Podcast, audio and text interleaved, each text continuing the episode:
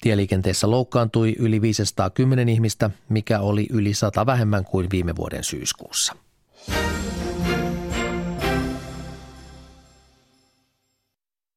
Yle Radio Suomi, ajan tasa.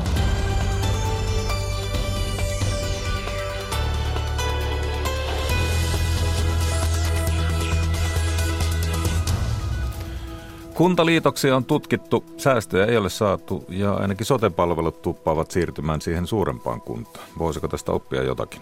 Kataloniassa on tänään yksi aikataulu umpeutumassa. Siellä epäillään myös ainakin toimittajien tietoliikenneyhteyksiä häirittävän. Soten odotetaan aivan oikeasti nyt kähtävän tänään eteenpäin. Hallitus pyrkii vastaamaan yrittäjämyönteisiin puheisiinsa. Nyt se selvittää, voidaanko konkurssiin menneen yrittäjän velkavastuuta keventää.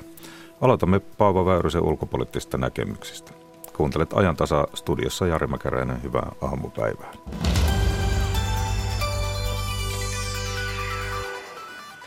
Meillä on nyt puhelimessa Paavo Väyrynen, joka juuri äsken julkaisi uuden kirjansa Suomen linja 2017. Ja tässä on avainasemassa ensi vuoden presidentinvaalit, seuraavan vuoden eduskuntavaalit. Hyvää aamupäivää Paavo Väyrynen. Tässä kirjassa yksi väite on, että Sauli Niinistön presidenttikaudella Suomi on astunut liittoutumispolitiikan tielle. Kyllä näin on tapahtunut. Se alkoi jo Jyrki Kataisen johtaessa valtioneuvoston työtä. Silloinhan muun muassa tehtiin isäntämaa sopimus Naton kanssa. Ja sama kehitys on jatkunut entistä vahvempana nykyisen hallituksen toimikaudella. Tämähän on merkinnyt sitä, että pyritään kehittämään Euroopan unionin yhteistä puolustusta niin, että unionista tulisi sotilasliitto ja sitä kautta siitä tulisi Naton eurooppalainen pilari. EU-sahan on lopullisena tavoitteena yhteisen armeijan muodostaminen ja jopa tälle Sauli Niinistö on antanut tukensa ja käynyt komission edustajien kanssa neuvotteluja yhteisen puolustuksen kehittämisestä. Toisaalta eikö se, ole, myös... niin, eikö se toisaalta ole hyvä, jos Eurooppa itse puolustaa itseään? No kysymys on siitä, onko Suomi Paasikiven linjalla sotilaallisesti liittoutumattomana, puolueettomana maana vai haetaanko turvaa sotilaallisen liittoutumisen kautta. Ja nyt on lähdetty etenemään liittoutumisen tielle, joka minun mielestäni on Suomen turvallisuutta ajatellen väärä tie. Mikä siinä on väärää? No väärää on se, että Suomenhan täytyy hoitaa omaa turvallisuuspolitiikkansa sillä tavalla, että naapurimaiden ei tarvitse pelätä, että Suomen alueen kautta niiden turvallisuutta vaarannettaisiin. Toisaalta Suomen ei pidä lähteä eh, sellaisiin sotilaallisiin sitoumuksiin, jotka olisivat meille vahingollisia. Meidän täytyy pyrkiä pysyttäytymään kaikkien sotien ja selkkausten ulkopuolella ja keskittyä vain oman maan puolustamiseen. Ruotsi, Norja ja Viro tuskin koskaan ovat pelänneet, että Suomen kautta hyökätään. Nythän puhutaan siis Venäjästä. Nythän puhutaan Venäjästä kyllä. Ja kun meillä on pitkä itäraja ja laaja alue puolustettavana, niin kyllä meidän täytyy omat voimavaramme keskittää oman maan puolustamiseen, eikä lähteä sellaisten sitoumusten tekemiseen, joka veisi meidän voimavarojamme toisarvoisiin tehtäviin. No et näe euroalueessa muutakaan hyvää. Väität, että se on jäsenyys tuottanut meille suurta taloudellista ja yhteiskunnallista vahinkoa. Toisaalta talouselämä sanoo, että se on tuonut paljon hyvää, paremmat, avoimemmat markkinat ja moni asuntovelallinen kiittää sitä, että korot ovat pysyneet alhaalla. No euroalueessahan Suomi on kärsinyt hyvin vakavasta pitkäaikaisesta taantumasta vuoden 2007 jälkeen. Ei ole ollut lainkaan keskimäärin talouskasvua. Meidän taloutemme on vieläkin pienempi kuin se oli vuonna 2007. Samaan aikaan Ruotsin kansantalous on kasvanut noin 25 prosentilla. Tämä nyt selvimmin osoittaa sen, että euroalueeseen kuuluminen on ollut meille vahingoksi. Ja nythän euroalueella on suunnitelmia, jotka merkitsisivät sitä, että taloudellista yhteisvastuuta lisättäisiin jäsenmaiden kesken ja siirryttäisiin entistä ylikansallisempaan päätöksentekoon, eli kohti liittovaltiota. Ja Suomen itsenäisyys tätä kautta voimakkaasti kaventuisi. No pidät myös maahanmuuttopolitiikkaamme kelvottomana. tuleeko sekin EUsta? No meillä on hoidettu sekä Euroopan unionin että Suomen tasolla maahanmuuttopolitiikkaa kelvottomasti, kun EU on toiminut huonosti, niin Eurooppaan on tullut valtava määrä sellaisia maahanmuuttajia, joilla ei ole oikeutta turvapaikkaan. Ja Suomen osalta oli valtava virhe, että vuoden 2015 syksyllä ei palautettu osittaisia rajatarkastuksia, kuten Itävalta ja Saksa olivat jo tehneet. Minä esitin tätä kirjeessä, jonka lähetin sekä pääministerille, tasavallan presidentille Sauli Niinistölle että ulkoministerille. Ei tähän tartuttu. Sanottiin, että ei se ole mahdollista. Kuitenkin vähän myöhemmin Tanska, Ruotsi ja Norja palauttivat rajatarkastukset ja tilanne rauhoittui. Mutta Suomi ei ole vieläkään niitä palauttanut. Viime vuonnakin tuli 7000 turvapaikanhakijaa lisää.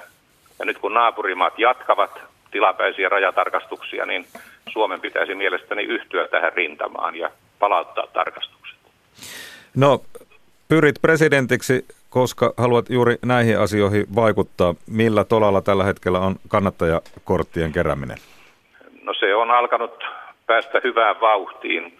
Käytännössä aloitettiin vasta syksyllä ja sen takia ei ole vielä, ei ole vielä kovin pitkälle päästy, mutta kun määräaika lähentyy, niin vauhti tiivistyy. No, olet luvannut myös tänään kertoa tulevaisuuden suunnitelmistasi. Mitkä ne ovat? No suunnitelmani on se, että kunhan nämä kannattajakortit saadaan kootuksi ja pääsen presidenttiehdokkaaksi, niin sen jälkeen käyn todellisen vaalin. Jos en tule valituksi, niin jo seuraavalla kevätkaudella, siis ensi vuoden alkupuolella, palaan eduskuntaa ja ryhdyn valmistautumaan seuraavan, seuraavan vuoden eduskuntavaaleihin. No käytännössä se kai tarkoittanee sitä, että sitten nyt siellä tilallasi oleva Mikko Kärnä sitten poistuu eduskunnasta, eikö vaan? Kyllä, hän on varamiehenä tullut ja hän sitten menettää paikkansa. No mitä tapahtuu sitten tälle europarlamentin jäsenyydellesi? Niin, kun palaan eduskuntaan, niin silloin tämä europarlamentin paikka menee, menee seuraavalle. Siellä on nyt kaksikin henkilöä, jotka ovat tässä suhteessa avainasemassa, eli Elsi Katainen ja Mikael Pentikäinen. Hannu Takkulahan todennäköisesti lähtee maaliskuun alussa Euroopan tilintarkastustuomioistuimeen, niin että kaksikin paikkaa näyttää olevan vapautumassa. Paavo Väyrynen, kiitos tästä haastattelusta ja hyvää päivänjatkoa. Kiitos samoin. Tämä on ajan tasa. Sitten puhutaan kuntaliitoksista. Vuoden 2009 alussa toteutettiin 32 kuntaliitosta, niihin osallistui 99 kuntaa. Ja tätä on nyt tutkittu. Tutkimus osoittaa, että liitoskuntien menot kehittyivät liitoksen jälkeen kuuden vuoden aikana lähes tulkoon samalla tavalla kuin muuten vastaavien kuntien menot, jotka eivät tehneet liitosta, eli tämmöistä säästötavoitetta ei saatu. Mutta niin sanottu palveluverkko eriytyy sosiaali- ja terveydenhuoltoalojen työpaikkojen siirtyessä pienistä liitoskunnista suuriin. Ja tämä erityminen oli yhteydessä alueelliseen poliittiseen edustukseen. Puhutaan näistä kohta tarkemmin. Tervetuloa ajantasaan erikoistutkija Oskari Harjunen Helsingin kaupunkikanslian kaupunkitutkimus- ja tilastosostolta. Kiitos. Ja Arto Koski, Kuntaliiton erityisasiantuntija, vastuualueena muun muassa kuntajakoselvitykset, kuntaliitokset ja tulevaisuuden kunta. Kiitos kutsusta. Tuota, ensi Oskari, miksi tutkimus tehtiin ja miksi juuri vuoden 2009 32 kuntaliitoksesta? No tutkimuksen taustalla on tietysti ajatus tästä, että yleensä ajatellaan, että kuntaliitosten tavoitteena on, palvelu, tai yksi tavoitteista on palvelutuotannon tehostaminen ää, niin sanottujen suurtuotannon etujen avulla. Että ajatellaan, että isompi yksikkö voi hoitaa nämä ja palvelut tehokkaammin. Ja tässä on tietysti kaksi, kaksi eri, eri tapaa, miten sitä voidaan tehostaa. Toisaalta voidaan alentaa ää, yksikkökustannuksia, tai sitten voidaan parantaa tätä palvelun laatua, tai molempia. Ja ja me haluttiin sitten lähteä tätä, tätä katsomaan näissä vuoden 2009 liitoksista, miten tässä ollaan onnistuttu. Ja valittiin nimenomaan nämä 2009 liitokset sen takia, että tässä tässä yhdessä ajankohdassa tapahtui paljon näitä kuntaliitoksia, missä oli paljon kuntia mukana, jolloin tämän yhden ajankohdan ää, havaintojen perusteella pystyttiin luomaan mahdollisimman hyvä ää, tämmöinen tutkimusasetelma tähän, että kaikki muut asiat olisivat mahdollisimman samalla tavalla, olisi samanlainen talouden sykli menossa ja niin edespäin. Ja sen takia valittiin tämä, eli tämän ää, ää, parhaan mahdollisen ää, tämmöisen tutkimusasetelman takia.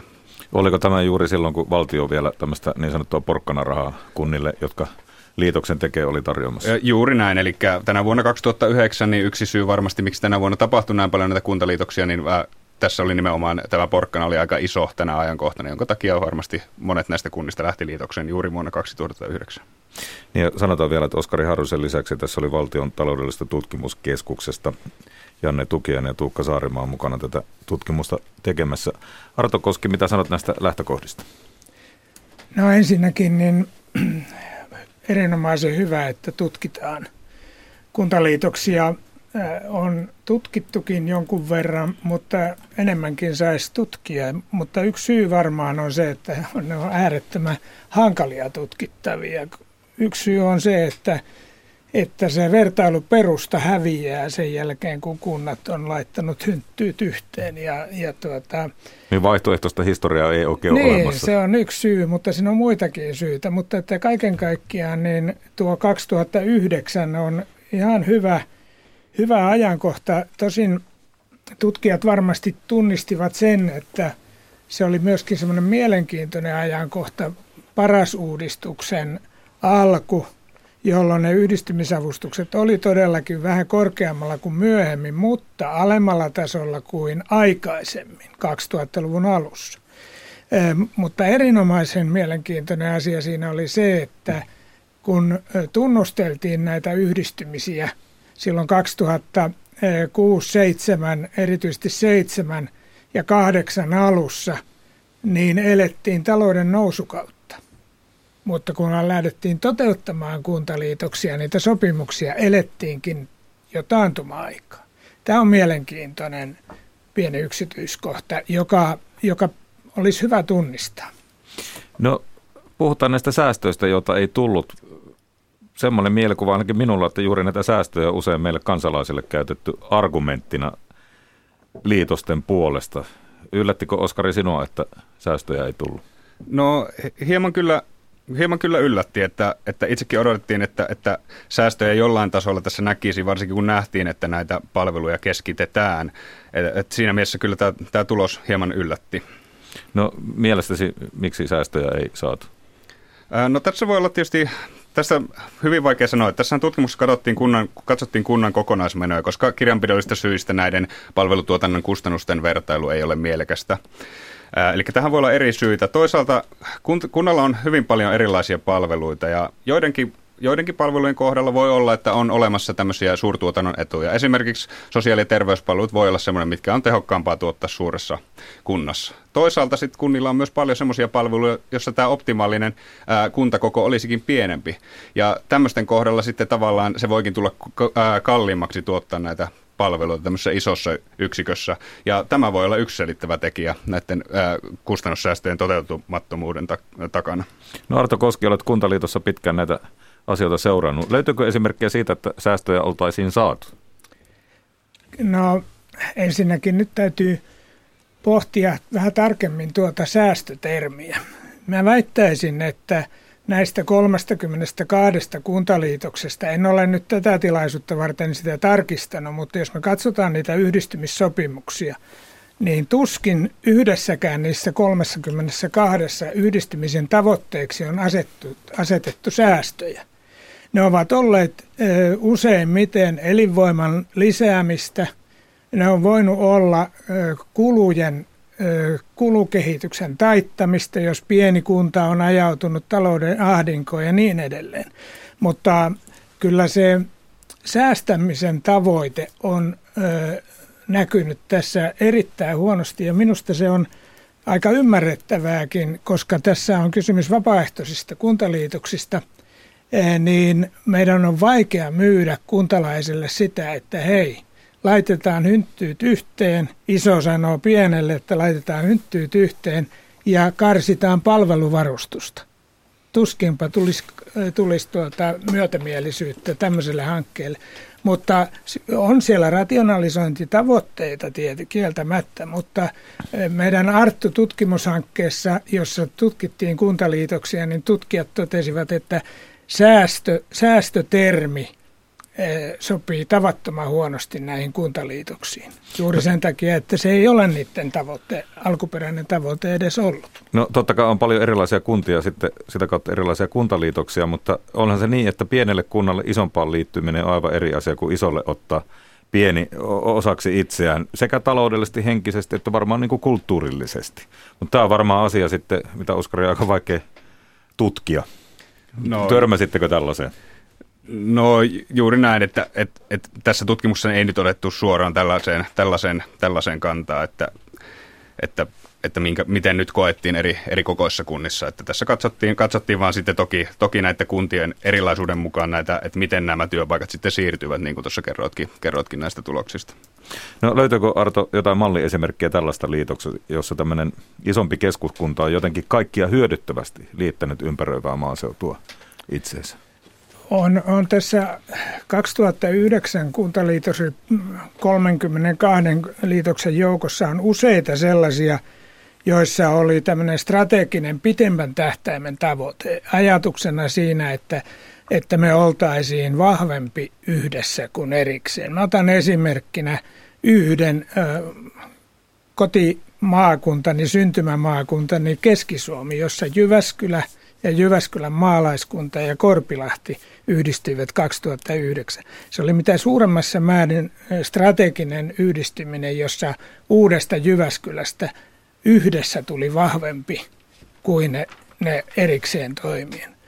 Seinäjoki Nurmo oli myöskin tämmöinen reikäleipäkuntaliitos. Näissä reikäleipäliitoksissa näiden ikään kuin hyötyjen ja ymmärtämyksen löytäminen on ollut yleisesti ottaen helpointa.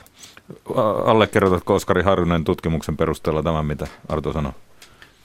No periaatteessa tämän tutkimuksen perusteella ei, ei ehkä voida tähän. Periaatteessa tässä niin kuin löydettiin, että, että, kun nämä, että näissä myöskään näissä kunnissa niin tämä palvelujen laatu ei parantunut, joten siinä mielessä en allekirjoita sitä, että, että luotaisiin tämmöisiä vahvoja, vahvoja yrityksiä. Näytti, että tosiaan näissä myös tämä palvelujen laatu ää, epäsuorasti mitattuna asuntojen hintojen avulla, niin näytti kehittyvän täysin samalla tavalla kuin näissä kunnissa, jotka eivät käyneet liitosta läpi. No mennään tähän, mitä tässä tutkimuksessa nimitetään palveluverkkojen eriytymiseksi. Ensinnäkin se voisi ehkä suomentaa meille, joille tämä kuulostaa vähän hankalalta termiltä. No joo, ehkä tästä palveluverkkojen erityisesti. Eli tosiaan tässä, tässä sitten, kun oltiin ensin katsottu näitä kuntaliitosten vaikutuksia tämän niin kuin koko liitoksen kannalta, niin sen jälkeen meitä kiinnosti, että no onko siellä jotain eroja näissä palveluissa näiden kuntaliitosten sisällä, eli näissä vanhoissa, vanhoissa, vanhan kuntajaon mukaisilla alueilla.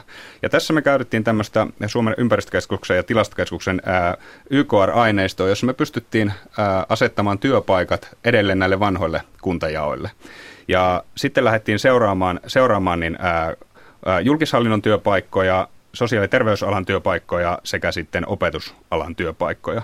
Ja niissä tosiaan huomattiin näissä tarkasteluissa, että, että varsinkin nämä ää, hallinnon työpaikat sekä sitten nämä ää, sote-työpaikat, niin siirtyivät sen mukaan, sen mukaan missä oli niin kuin vahvin edustus ää, tässä uudessa uudessa kunnassa, eli tämän uuden, uuden kunnan valtuustossa. Eli nähtiin juuri niin, että semmoista, mistä vanhasta kunnasta saatiin vain pieni edustus ää, uuden kunnan valtuustoon, niin näissä nämä ää, sote-palvelut ja hallinnolliset palvelut siirtyivät tänne vahvempaan keskushallintoon. No mitä Arto, jos mä suomennan tämän, tarkoittaako se sitä, että te, esimerkiksi terveydenhoito tulee heikomman hoidettua siellä kunnan laitamilla, että se siirtyy sitten sinne uudessa kunnassa ikään kuin isompaan? Niin kyllä tämän kaltaista kehitystä on ollut havaittavissa joissakin kuntaliitoskunnissa, se on, mutta siinä on tapauskohtaisia eroja. Eli, eli lähtökohta varmasti on se, että, että mietitään, että miten me kaikkein tehokkaimmin pystyttäisiin järjestämään ne palvelut. Ja siinä otetaan varmasti huomioon se, että missä on ne asukkaat ja, ja mitenkä, mitenkä kannattaa toimia. Eli tämä antaa mahdollisuuden miettiä sitä kokonaisuutta. Voiko, voiko siinä käydä niin, että jos ne terveyspalvelut lähtee, sitten sieltä lähtee apteekit, kaupat ja lopulta sitten asukkaatkin palvelujen perässä. Näkyykö tämmöinen tutkimuksessa vai onko semmoinen mahdollista?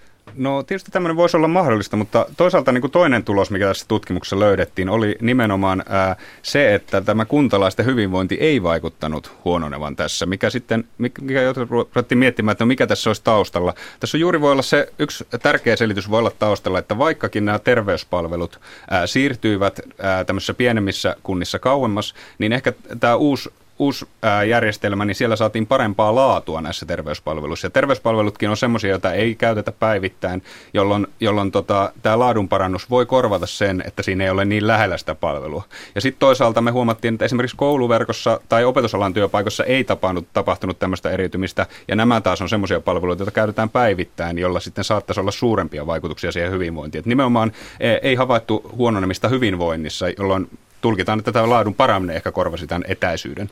No uskallatko Arto Koski, kun tosiaan sanoin, että sulla on toinen jalka jo tuota eläkkeellä, niin tota, mitä tästä tuota, edelleen käy, käytävää sote-prosessia varten voisi oppia? Näyttää siltä, että alueellinen edustus on kuitenkin tärkeää.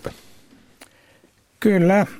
Mä näkisin kyllä, jos tuosta kolme oppia otettaisiin irti kaiken kaikkiaan näistä kuntaliitoskokemuksista, ei pelkästään nyt tästä VATin tutkimuksesta, niin – Eh, haluaisin korostaa sitä, että, että kuntaliitoksen ja muutoinkin tämmöisen isomman rakenteellisen uudistuksen, sote-uudistus on huomattavan paljon isompi uudistus kuin, eh, kuin nämä 32 kuntaliitosta vuonna 2009, niin eh, toteutus ratkaisee. Aivan olennaista on se, miten toimitaan sen jälkeen, kun ollaan se rakenneuudistus tehty. Ja, ja mä uskoisin näin, että yksi syy on tässä se, että meillä on ollut vähän oletusta sen suuntaan, että, että automaattisesti tulee tietyt hyödyt ja automaattisesti tulee tietyt haitat. Mutta siinä pitäisikin tehdä ne hyödyt ja eliminoida ne haitat mahdollisimman paljon. Ja se antaa, niin kuin, pistää painetta myöskin tähän meidän sote-uudistukseen. Kiitoksia Kuntaliiton erityisasiantuntija Arto Koski ja Helsingin kaupungin kanslian erikoistutkija Oskari Harjunen. Tyttö on 13. Se voi muuttua mustaksi tai siniseksi. Ensin siniseksi, sitten mustaksi. Sitä mäkin. Ja sitten mä tiedän, että tota, toi on esimerkiksi ollut ton ja ton ja ton joo, ja ton kanssa. So I thought maybe a little fucky fucky good. Morso puhelimessa. Ei, en halua tilata Me Morsot-lehteä. Areenan toivottujen lokakuu on pimeää ja vaarallista. Areenan toivotut osoitteessa yle.fi kautta toivotut.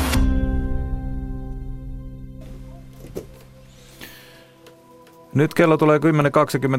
Kuuntelet ajan tasa Radio Suomessa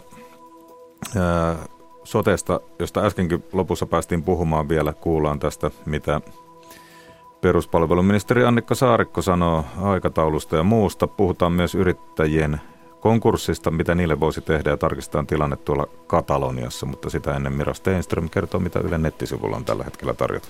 Ja vieläkään ei sotesta päästä, päästä eroon, nimittäin meillä on todella mielenkiintoinen uutinen nettisivuillamme. Isot terveysfirmat nimittäin pommittavat tällä hetkellä kuntia ostaakseen terveyskeskukset. Ja tämä on sote-uudistuksen jälkimaininki. Ja tässä esimerkiksi Kuntaliiton johtava lakimies Sami Uotinen kertoo, että yksityiset palveluntuottajat ovat kiinnostuneita kunnan omistamista sosiaali- ja terveydenhuollon kiinteistöistä ja ovat halunneet ostaa niitä. Ja joistakin tapauksissa jopa niin, että nämä firmat ovat luvanneet purkaa aikaisemman kiinteistön ja rakentaa uuden tilalle. Kuulostaa Tämä järkevältä. kuulostaa, no, niin kuin kokonaistaloudellisesti. Aika, aika, aikamoiselta. Tässä on haastateltu Helsingin kaupungin entistä apulaiskaupunginjohtajaa, nykyistä terveystalon liiketoimintajohtajaa Laura Rätyä, ja hän ei varauksetta kannata kuntia luopumaan omista kiinteistöistään. Että hän lähettää tällaisen neuvon, että jos olisin vielä kuntajohtaja, niin miettisin asiaa monta kertaa. Siinä on varmasti monta asiaa, mitä pitää pohtia. Mielenkiintoinen uutinen on myös se, että tällä hetkellä vastamedioita syntyy nyt nopeaa tahtia. Nämä vastamediat saattavat siis näyttää ihan perinteisiltä verkkolehdeltä, mutta ne, niillä on sitten vähän omat säännöt. Tässä uutisessa on pohdittu näitä termejä vastamedia, vaihtoehtomedia, valemediatermiäkin on, on käytetty. Ää, tässä on haastatettu Oikea Media-nimistä verkkojulkaisua luotsaavaa Jukka Rahkosta ja hän puhuu sitten vaihtoehtomedioista. Hän kertoo, että haluamme tarjota vaihtoehtoisen näkökulman nykymedialle. Uutisen mukaan aktiivisesti toimivia vastamedioita on Suomessa kymmenkunta ja useat niistä ovat perussuomalaisia myötäileviä, joissa maahanmuuttoteema on, on hallitsevana ja tässä, tässä kerrotaan esimerkiksi tästä oikea media sivustosta näin, että sitä tekee kahdesta kolmeen ihmistä, kukaan ei saa työstä palkkaa, vaan tätä sivustoa pidetään oman työn ohessa ja rahaa tämän sivuston pyörittämisessä ei, ei juurikaan liiku. Että Rahkonen kertoo, että on ollut esimerkiksi tapauksia, että mainostajat ovat saaneet hieman päällensä ikävän viestiryöpyn ja se on karkoittanut herkempiä. Tämmöinen uutinen. Ja vielä yksi uutinen tuolta Kokkolasta. Siellä on tämmöinen erikoinen tapahtuma ollut.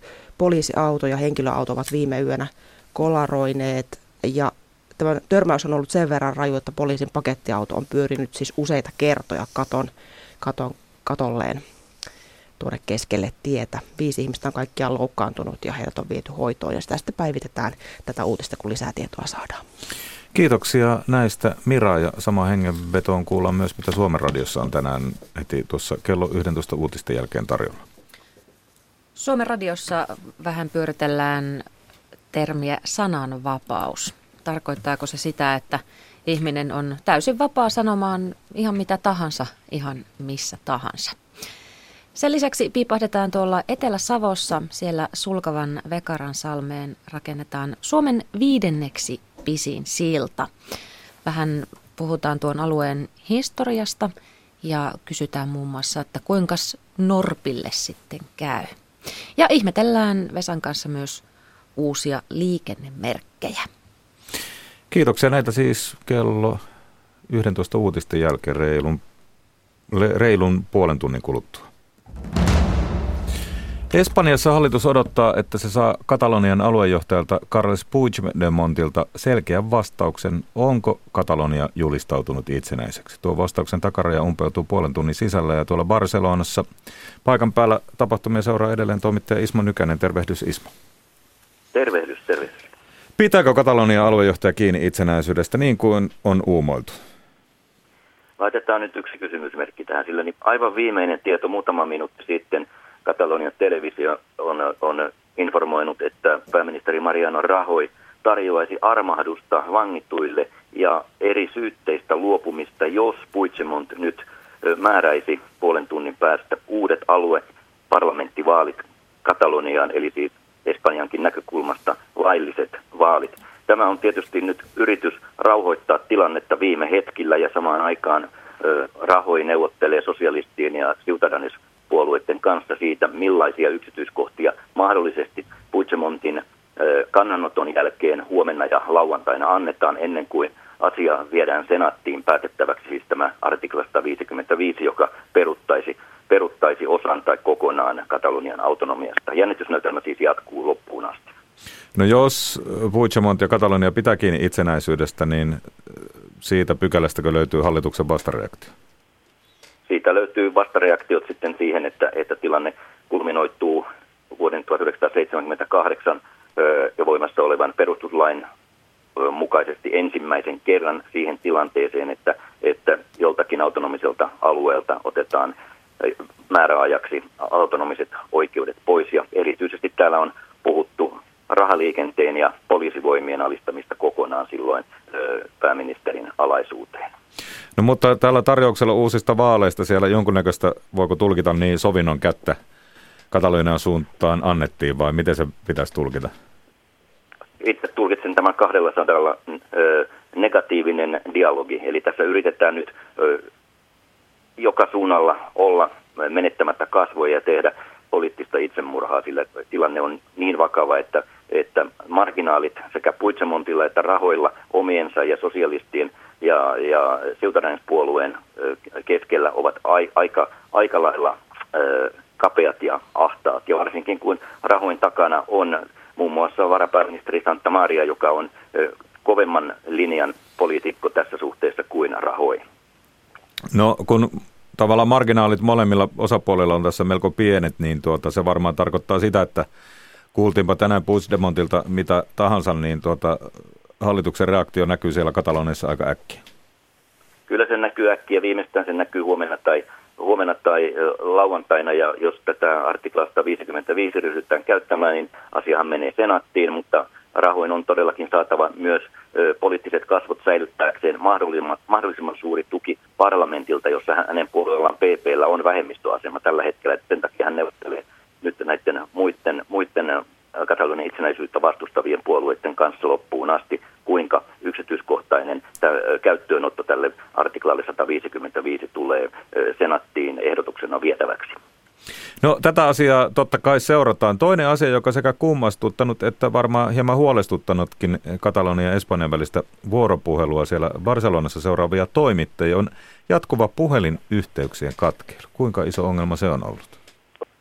Joo, tämä, tämä liittyy siihen, että Katalonian kriisin aikana on nähty sekä ongelmia niin internet- kuin puhelinyhteyksien kanssa jo ennen lokakuun ensimmäisen päivän kansanäänestystä. Ja viime viikolla Katalonian parlamenttiistunnon yhteydessä lukuisille yleisradioyhtiöille oli tullut suuria yhteysongelmia matkapuhelinliikenteen liikenteestä mikrofonia kuvauspisteiden ja, ja muutaman sadan metrin päässä olevien satelliittilähetin autojen välillä sekä meidän toimittajien matkapuhelinliikenteestä meidän kohdemaihimme jatkuvasti katkenneet sekä lähtevät että tulevat puhelut tietysti aiheuttivat tässä hektisessä kellon, sekuntien ja minuuttien pelissä stressaavia hetkiä niin tekniselle henkilökunnalle kuin journalisteille.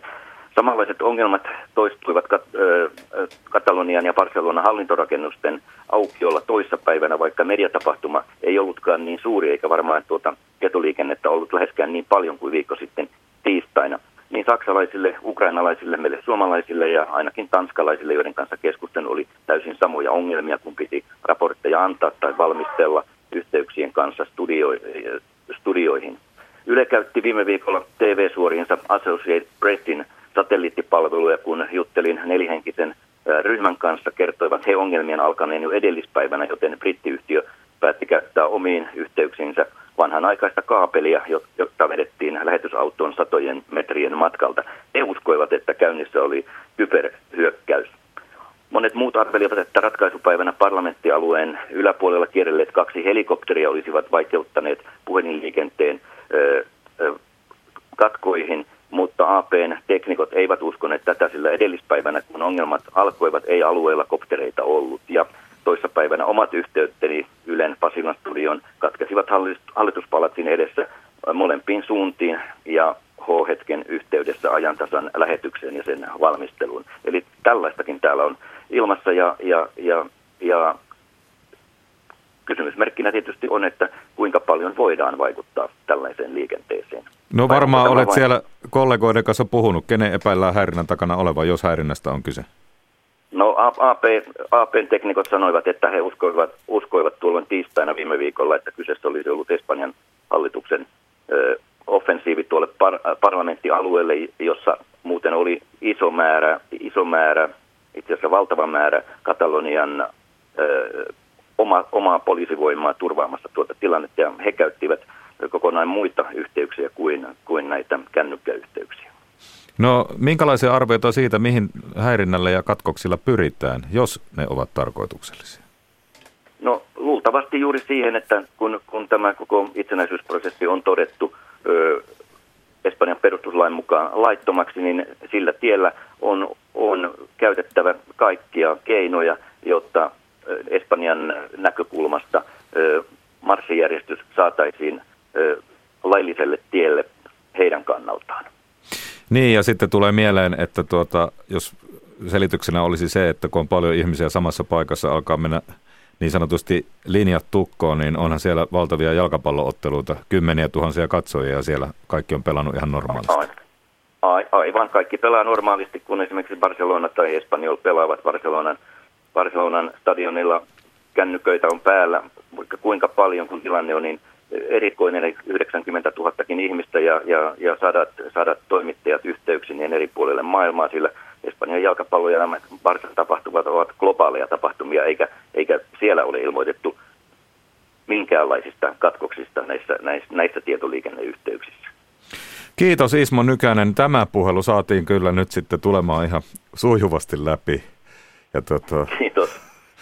Ja näin, kiitoksia sinne. Ja tuota, oikeastaan jatketaan samasta aiheesta, nimittäin Ismo Nykäsen puhelua ja toimittajien näkemyksiä puhelinlinjojen katkoksista on kuunnellut myös asejärjestelmäasiantuntija, tietoliikenneinsinööri Arto Pulkki. Tervehdys sinullekin. Hyvää päivää. Toimittajamme Ismo Nykänen tosiaan raportoinut jatkuvasti Barcelonasta Katalonian itsenäistymispyrkimyksen käänteestä ja niin kuin hänkin kertoi toissapäivänä esimerkiksi kävi niin, että sovittu puhelu katkesi kolmeen otteeseen ja sen paikkaa jouduttiin tämän vuoksi suorassa lähetyksessä siirtämään. Miltä mielestäsi kuulostaa? No on vähän vaikea arvioida näkemättä verkon tilastotietoja ja, ja vertailematta laajemmin sitä, sitä alueella olevaan, olevaan verkon laatuun ja, ja tänne yleiseen palvelulaatutasoon, että, että mistä varsinaisesti on kyse. Ei tietysti ole poissuljettua, etteikö kyse voisi olla jostain tarkoituksenmukaisesta häirinnästä, mutta on myöskin hyvin todennäköistä, että kyse on kuitenkin siitä, että, että verkon kuormitus on nyt vaan kasvanut tällä alueella tämmöisissä tilanteissa hyvin usein ihmisten tiedonvälityksen tarve kasvaa ja, ja verkosta saattaa joku kapasiteettia loppua ja se ilmenee juuri tällä tavalla. No jos on tiedossa, että, että, että on paikalla isot määrät kansainvälisiä toimittajia ja, ja tota, muuta porukkaa ja kapasiteettia tarvitaan lisää, niin eivätkö operaattorit sitten pysty lisäämään tämmöistä kapasiteettia, varsinkin kun tilanne saattaa olla päällä niin kuin tuollakin niin viikkotolkulla?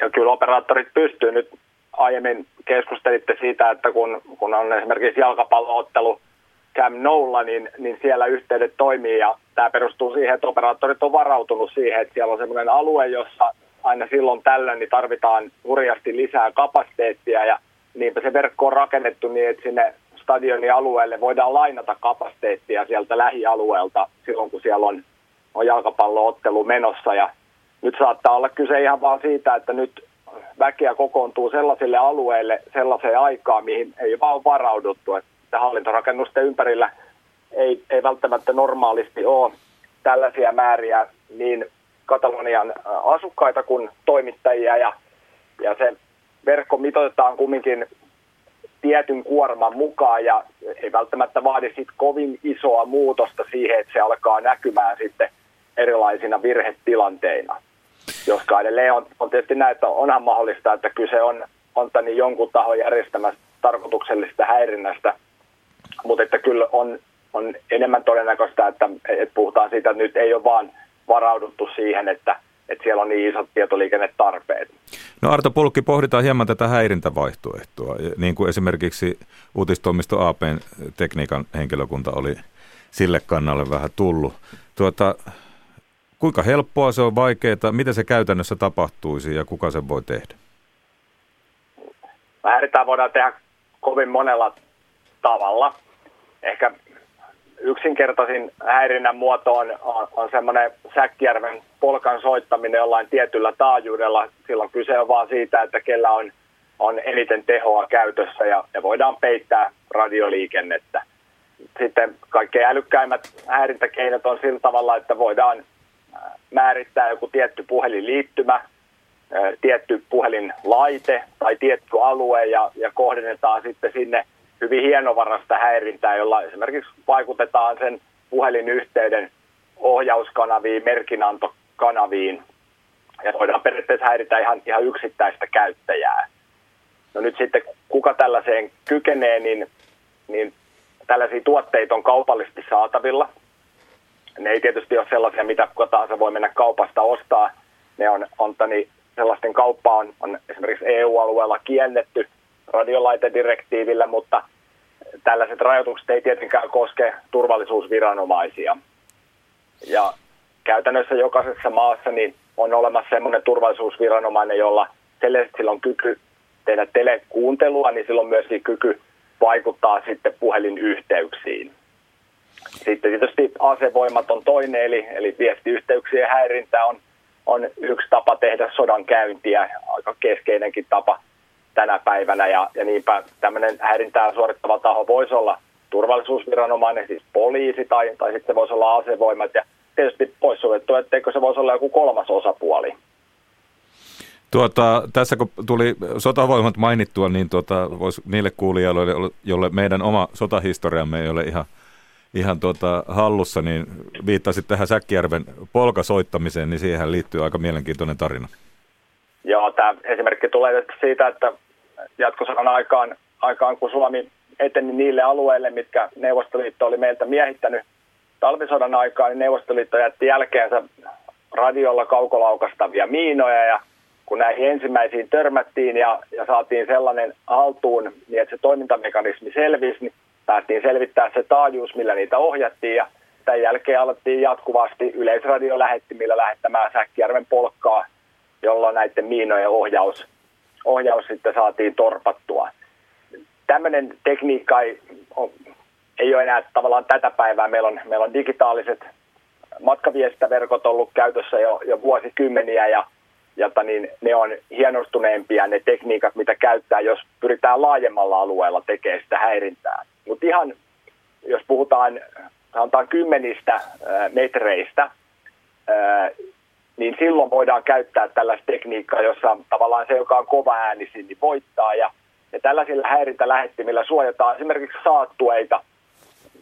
Jos Suomessa käy esimerkiksi joku valtiopäämies tai, tai niin sotilasosasto liikkuu jollain semmoisella alueella, missä epäillään, että on jonkinlaisia terroripommeja, tienvarsipommeja tai, tai autopommeja, niin näissä käyttää hyvin usein kaukolaukasimena matkapuhelimia ja niitä voidaan käyttää tällaista tavallaan valtavan kokoista radiolähetintä tai teholtaan riittävän tehokasta radiolähetintä estämään, että, että siinä lähialueella niin nämä matkapuhelimet ei kykene vastaanottamaan sitä laukaisusignaalia.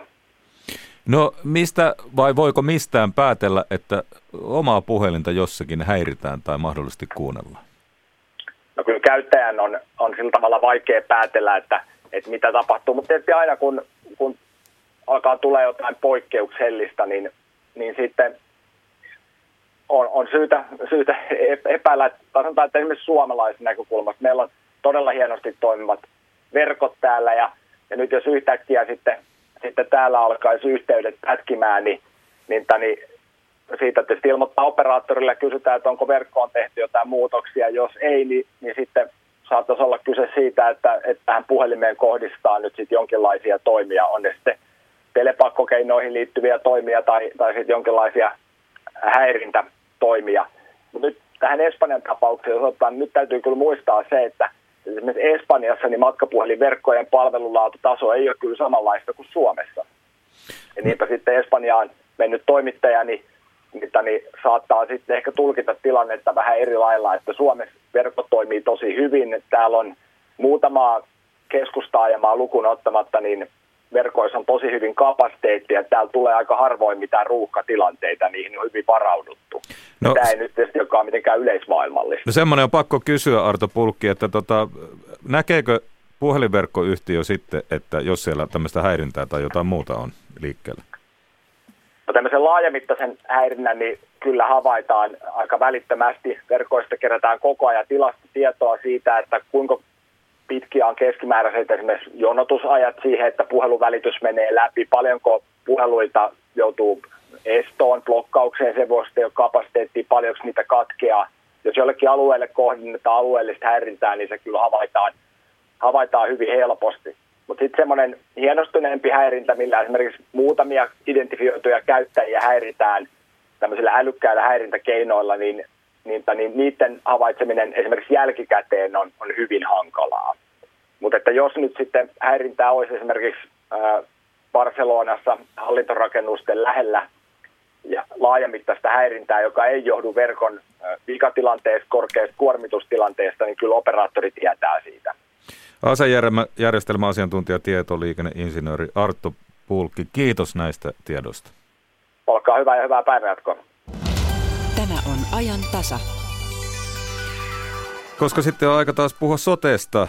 Sen odotetaan nyt kähtämään tänään eteenpäin. Eilenhän kerrottiin, että hallituspuolueiden puheenjohtajat ovat päässeet sopuun sote-uudistuksen valinnanvapauslaista ja erityisesti viime päivinä hiertäneistä asiakassetelistä. Sovun sisältö julkista myöhemmin tänään. Sakari Kilpelä kysyy aamulla perhe- ja peruspalveluministeri Annikka Saarikolta tarkennusta kokoomuksen puheenjohtajan Petteri Orpon puheisiin liittyen. Eilen kokoomuksen Orpo sanoi, aikanaan ne, eli siis soveltamiskohteet valinnanvapaussetelille nähdään, kun saadaan pykälät ja perustelut ja se, mihin kaikkea sitä voi soveltaa. Sellaisia, joissa on yksityistä tarjontaa, jotka ovat laadukkaita ja taloudellisesti kilpailukykyisiä, että ne kannattaa hankkia sieltä, Orpo sanoi. Tämä ei kuulosta miltään lopulliselta sovulta, vaan että kiistat on tosiasiassa lykätty eteenpäin. Milloin ne ratkaistaan? No tämä ei pidä paikkaansa. Me tuomme tänään eduskuntaryhmille koko tuon valinnanvapauslain pykälät ja niin kuin lakiin kuuluu myös perusteluosat. Ja tämä on nyt kokonaisuus, joka sitten ryhmien hyväksyttyä lähetetään marraskuun alussa lausuntokierrokselle niin, että se on esimerkiksi kaikkien nykyisten kuntien ja sairaanhoitopiirien, jotka nykyään sote-asioista vastaavat, näiden lausuttavissa. Eli kyllä tuo kokonaisuus on nyt sovittu ja tietysti suhtaudun vakavasti ja huolella myös siihen palautteeseen, mitä esitys saa, joka sitten aikanaan ensi keväänä maaliskuussa tuodaan eduskuntaan varsinaisena hallituksen esityksenä. Eli siltä osin prosessi on normaali. Tähän vain kohdistuu poikkeuksellisen paljon mielenkiintoa ja tästä syystä jo ennen lausuntokierrosta me aiomme julkistaa alueuudistus.fi ministeriön uudistuksen nettisivuilla tämän koko kokonaisuuden myös kansalaisten tutustuttavaksi. Annika Saarikko, teidän keskustan oma kansanedustajanne eduskunnan sosiaali- ja terveysvaliokunnan varapuheenjohtaja Hanna Kaisa Heikkinen tuskastui eilen sotevalmistelu ja puskahti. Neuvottelut ovat pelkkää farssia, kun tekstejä yritetään hyväksyttää lankoja pitkin pörriäisissä. Onko Heikkinen ymmärtänyt oikein, että yksityisten, yksityisillä terveyspalveluyrityksillä, eli, eli Heikkisen eri, esimerkiksi mehiläisillä ja sen tapaisilla yhtiöillä on liian suuri vaikutusvalta? No, olen itse tehnyt vastuuministerinä sen linjauksen, että yksittäisiä terveydenhuollon yrityksiä en tapaa, vaan keskitetysti heidän edunvalvontajärjestöään. On selvää, että tähän aihepiiriin kohdistuu paljon mielenkiintoa ja Onko paljon te... myös avautuvaa markkinaa. Eli on selvää, että edunvalvonta on voimakasta, mutta tuollaista en tunnista enkä voi sellaista vahvistaa, mihin edustaja Heikkinen tekstissään viittaa. Näin perhe- ja peruspalveluministeri Annika Saarikko. Tämä on ajan tasa. Sitten puhutaan konkursseista. Tänä vuonna Suomessa menee konkurssiin noin 2000 yritystä. Se on vähemmän kuin viime sitä edeltäjänä vuonna ja vain murtoosa 25 vuoden takaisista lamanluvuista. Nimittäin pahimpina vuosina 92-93 konkursseja oli 10 000 tapausta per vuosi. No nyt hallitus selvittää, voidaanko konkurssiin menneen yrittäjän velkavastuuta keventää. Hallitus on ainakin puhunut paljon yrittäjien asiasta lainsäädäntöasioiden päällikkö Tiina Toivonen Suomen yrittäjistä ja Finanssiala ryn lakimies Antti Laitila pohtivat seuraavaksi, pitäisikö velkavastuuta keventää nykyisestä. Toivonen aloittaa. Nythän oikeusministeriö selvittää, miten yrittäjän vapautuvat velkavastuusta Yhdysvalloissa ja muissa EU-maissa. Ja sen jälkeen tehdään mahdolliset ratkaisut. Jään itse odottamaan mielenkiinnolla tätä selvitystä, että meidän pitää olla kilpailukykyisiä meidän muiden verrokkimaiden kanssa. Että jos siellä on sellaista lainsäädäntöä, että yrittäjät pääsee helpommin veloista vapaaksi kuin Suomessa, niin meidän on syytä tarkastella sitten asiaa täällä meillä Suomessakin uudelleen. Konkurssiin mennään, kun maksukykyä on pysyvästi vähemmän kuin vastuuta. Finanssialan keskusjärjestön etujärjestönä lakimies Antti Laitila. Kaipaako nykyinen velkavastuu keventämistä? Ensin pitää odottaa tämän vertailun tuloksia, jotta niihin voi tarkemmin ottaa kantaa, mutta meidän periaatteellinen lähtökohtamme on ollut, että velkavastuuta ei tule nykyisestä ainakaan merkittävästi keventää. Usein sanotaan, että nimenomaan rehellisten yrittäjien velkavastuuta pitäisi keventää. Kauppalehdessä eilen haastateltiin konkurssin tehnyttä tyrnäväläisyrittäjää. Hän sanoo, siinä ei ollut mitään vilppiä ja pröystäilyä, vaan ihan normaalia elämää. Tulkitsen häntä toivottavasti oikein, eli on myös epärehellisiä velkaantuneita yrittäjiä. Yhden tai kahden hengen yrityksen ensimmäinen hankinta saattaa olla 80 000 euron velaksi ostettu tai liisattu auto. Miten hyvin pystytään selvittämään, miten yritys on velkaantunut? Antti Laitila. kyllähän siihen sitten on mahdollis- mahdollisuuksia konkurssitilanteessa, niin sitten pesän selvittäjä sitä katsoo ja sitten tota, niin mikäli epäillä epärehellisyyttä, niin siihen on sitten olemassa normaalit esitutkinta- ja tuomioistuinprosessit. Et toki tota, niin, tällaistakin tapahtuu, mutta mäkin haluan korostaa, että, su- että vaikka vilppi on sinänsä todellinen ongelma, niin kyllä suuri osa yrittäjistä on rehellisiä. Mm. Tiina Toivonen, mm. mitä, mitä ajattelette tästä tällaista, että kevennettäisiin rehellisten yrittäjien velkavastuuta? Onko tämä semmoinen kysymys, jota täytyy selvittää? No kyllä mä lähtisin siitä, että jos konkurssi on perusteltu ja aiheellinen, niin on sekä talouden että ihmisen kannalta perusteltua, että ei jäädä roikkumaan sen passiiviseen tilaan, passiiviseen velkavankeuteen, vaan noustaan mahdollisimman pian takaisin yhteiskunnan aktiiviseksi toimijaksi. Joko työhön tai sitten takaisin uudelleen yrittämään. Ja kyllä meillä tällä hetkellä vaikka meillä on hyvän toimiva järjestelmä, meillä on velkajärjestelylaki, joka mahdollistaa, että ylivelkaatunut henkilö maksaa velkojaan joitakin vuosia ja vapautuu tämän jälkeen sitten lopusta veloistaan, niin tämäkään ei koske kaikkia yrityksiä. Ja myös sitten maksuhäiriön merkinnät ovat semmoisia, mitä on syytä lähteä tarkastelemaan uudelleen, koska ne ovat usein syy siihen, että yrittäjä ei pääse uuteen alkuun. Miten jäädään roikkumaan, kun periaatteessa on kuitenkin olemassa aika selkeä menettely, että pääsee yksityishenkilövelkajärjestelyyn ja se kestää vain kolme vuotta. Mm. Kaikkihan ei siihen pääse. Et sitten osa ajautuu ulosottopolulle ja siellä puhutaan sitten, ei sielläkään lopullisesta elinikäisestä velkavankeudesta, vaan sielläkin on järkeistetty kyllä sääntelyä vuosin varrella. Siellä on 15 vuoden vanhentumisaika per ulosottoasia. Eli se on sitten taas jo hyvin paljon pitempi aika kuin, kuin tämä velkajärjestely. Finanssiala on tainnut vastustaa keventämistä joka kerta, kun se on ollut vireillä. Ja sitten kun se on tapahtunut, ja sitä on, keventämistä on tapahtunut 90-luvulla, 2000-luvun alussa ja 2010 oli tuo yksityisen velkajärjestelyn lyhentäminen viidestä äh, kolmeen vuoteen. Äh, Antti Laitila, miten tasapainoinen teidän mielestänne tämä nykyinen järjestelmä on? No kyllähän sitä on koko ajan kehitetty tosiaan niin kuin velallisen kannalta ystävä, ystävällisempään suuntaan ja se on nykyisellään kohtuullisen toimiva, että tällaiseen suure, suurempiin helpotuksiin tota, niin sisältyy sitten vaikeita selvitettäviä kysymyksiä, muun muassa kysymys velallisten yhdenvertaisuudesta, pitäisikö muidenkin kuin yrittäjävelallisten voida vapautua veloistaan tällaisessa henkilökohtaisessa konkurssimenettelyssä, voisiko sellaiseen päästä u- uudelleen, millä ehdoilla siihen päästäisiin. Kaikella tällaisella voisi olla sitten vaikutuksia muun muassa yritysrahoituksen hintaan ja sitä kautta sillä voisi sitten olla myöskin muita kuin toivottuja vaikutuksia, eli se voisi käytännössä vaikeuttaa myöskin yritystoimintaa. Tiina Toivonen.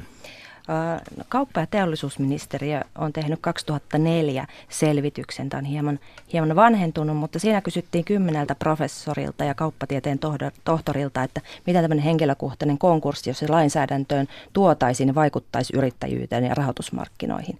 Ja kyllä tästä jää aika positiivinen kuva, kuva näistä asiantuntijoiden lausunnoista. He muun muassa totesivat, että tämä vaikuttaisi ilmiselvästi positiivisesti yrittäjyyteen, yrittäjien määrään, loisi myönteistä yrittäjäilmapiiriä ja olisi kansantaloudellisestikin hyvä, koska sitten tämmöiset kannattamattomat yritykset poistuisivat nopeammin markkinoilta. He totesivat myös, että rahoitusmarkkinat sopeutuisivat varsin nopeasti tämmöiseen tilanteeseen. Rahoittajien luottotappiot lisääntyisivät verraten vähän, mutta on totta, niin kuin kollega sanoo täällä, että toisaalta luotonsaantimahdollisuudet saattavat heiketä ja luotohinta nousta. Tiina Toivonen, millä tavalla Suomen yrittäjissä suhtaudutte tähän argumenttiin, jonka Antti Laitila tuossa esitti, että ei olisi oikeudenmukaista erottaa tavallisen palkansaajan tai yksityishenkilön ja yrittäjän velkaantumista, vaan että niitä pitäisi kohdella ikään kuin vähän samalla tavalla. Että velkaantunut, mikä velkaantunut. No on se yhdenvertaisuuskysymys ja hankala siinäkin tilanteessa, jos puhutaan esimerkiksi toiminimiyrittäjästä. Hänhän tekee mm, tai ottaa luottoa yritystoimintaansa varten ja yhtä lailla hän ottaa luottoa sitten yksityistalouttaan varten. Ja siinä tilanteessa sitten lähdetään miettimään, että mistä veloista voidaan vapautua ja mistä ei, niin tilanne saattaa olla käytännössä hankala. Jos nykyjärjestelmää peukaloidaan, niin, niin Antti Laitila, tuossa jo vähän viittasitte siihen, että mitä, minkälaisia näkökantoja tulee esille, niin, niin, niin mitä siinä teidän mielestänne pitää pitää silmällä? Siinä tulee pitää silmällä Tietenkin me ollaan luotoantajien edunvalvoja ja erityisellä kiinnostuksena seurataan sitä, että minkälaisia vaikutuksia rahoitusmarkkinoille arveltaisiin aiheutuvan ja kuinka se vaikuttaisi yritysrahoituksen saatavuuteen, mutta myös nämä yhdenvertaisuusnäkökulmat on tärkeitä. Nämä mainitsemani menettelylliset näkökulmat tähän menettelyyn pääsy edellytyksistä ja siitä, että voiko, voiko siihen päästä uudestaan. Sitten siihen, sitten siihen tulee myöskin niin kuin muita kysymyksiä, kuten se, että kun käytännössä suhteellisen harvalla velallisella on konkurssitilanteessa tai maksukyvyttömyystilanteessa yleensä niin kuin muuta kuin vakuudeksi annettua omaisuutta, niin sitten se, sitten se ja mikään konkurssijärjestelmä ei voi merkitä sitä, ettei vakuutta voisi realisoida, niin sitten se käytännössä johtaa siihen, että niin sanotut etuoikeudettomat velkojat, eli muut kuin vakuusvelkojat tällä yksinkertaistettuna, niin sitten saattaisi joutua nykyistä huonompaan tilanteeseen. Ja varmasti siinä selvityksessä sitten pureudutaan siihen, että miten tämmöisiä ongelmia, jotka muissakin maissa epäilemättä on tunnistettu, niin miten niitä sitten on siellä käsitelty.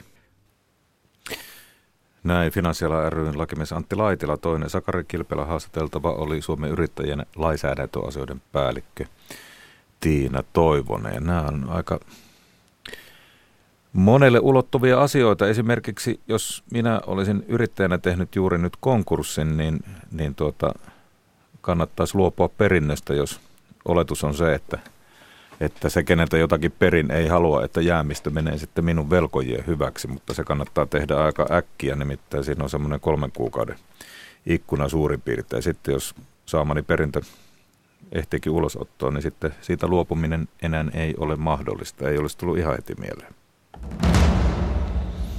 Iltapäivällä ajatasaa jatketaan. Silloin kuullaan, miten 40 vuotta levyjä ihmisten iloksi soittanut DJ Bonuel, eli Moon Strömberg, kertoo työstään tiskijukkana, mitä se oikein on, ja myöskin siitä, miten työskenteleminen vammaisten kanssa muutti elämää. Komteatterin uusi esitys Koko Suomi vihaa kertoo vihan alla lymyilevästä tunteiden kirjosta, joka tämän esityksen mukaan saa suomalaiset voimaa huonosti kävimme harjoituksista ja kuulemme eilen julkaistusta 500-sivuista kirjasta Varjo Suomen yllä Stalinin salaiset kansiot. Se on historiateos, johon on koottu ja selitetty neuvostojohdon Suomea koskevia muistioita, päätöksiä, sähkeitä ja niin edelleen alkaen vuodesta 1917. Neuvostoliitto kyllä tunkeutui Suomeen, mutta kyllä täältäkin päin tilattiin vaikutuksia sieltä. Nyt tuoreita Yle Uutisia.